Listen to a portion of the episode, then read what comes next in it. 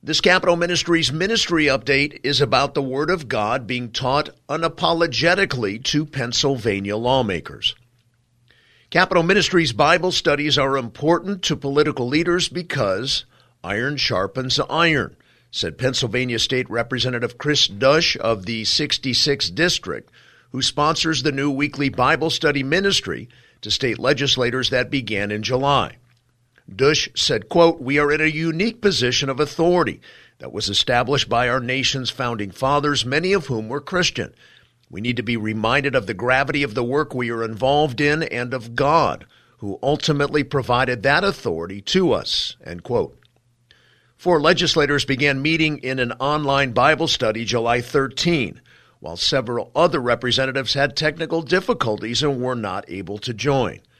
Pastor Joseph Green CAPMIN's ministry leader began teaching his Bible study series on the image of God, or Imago Dei, which examines the significance of human beings understanding what it means to have been created in the image of God.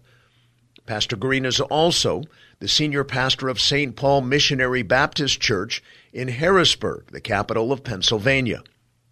Representative Dush announced the CAPMIN Discipleship Ministry for Pennsylvania legislators in his mission report legislative newsletter this week. He said more of his colleagues would be invited to attend now that the legislature has reconvened. The group did not meet over the summer recess. In addition, members of the Capitol building staff have inquired about a Bible study for them. Dush said, quote, I'm excited to have the Word of God being taught in an unapologetic way inside the Pennsylvania Capitol, end quote. If you are interested in supporting Pastor Green's ministry, go to capmin.org.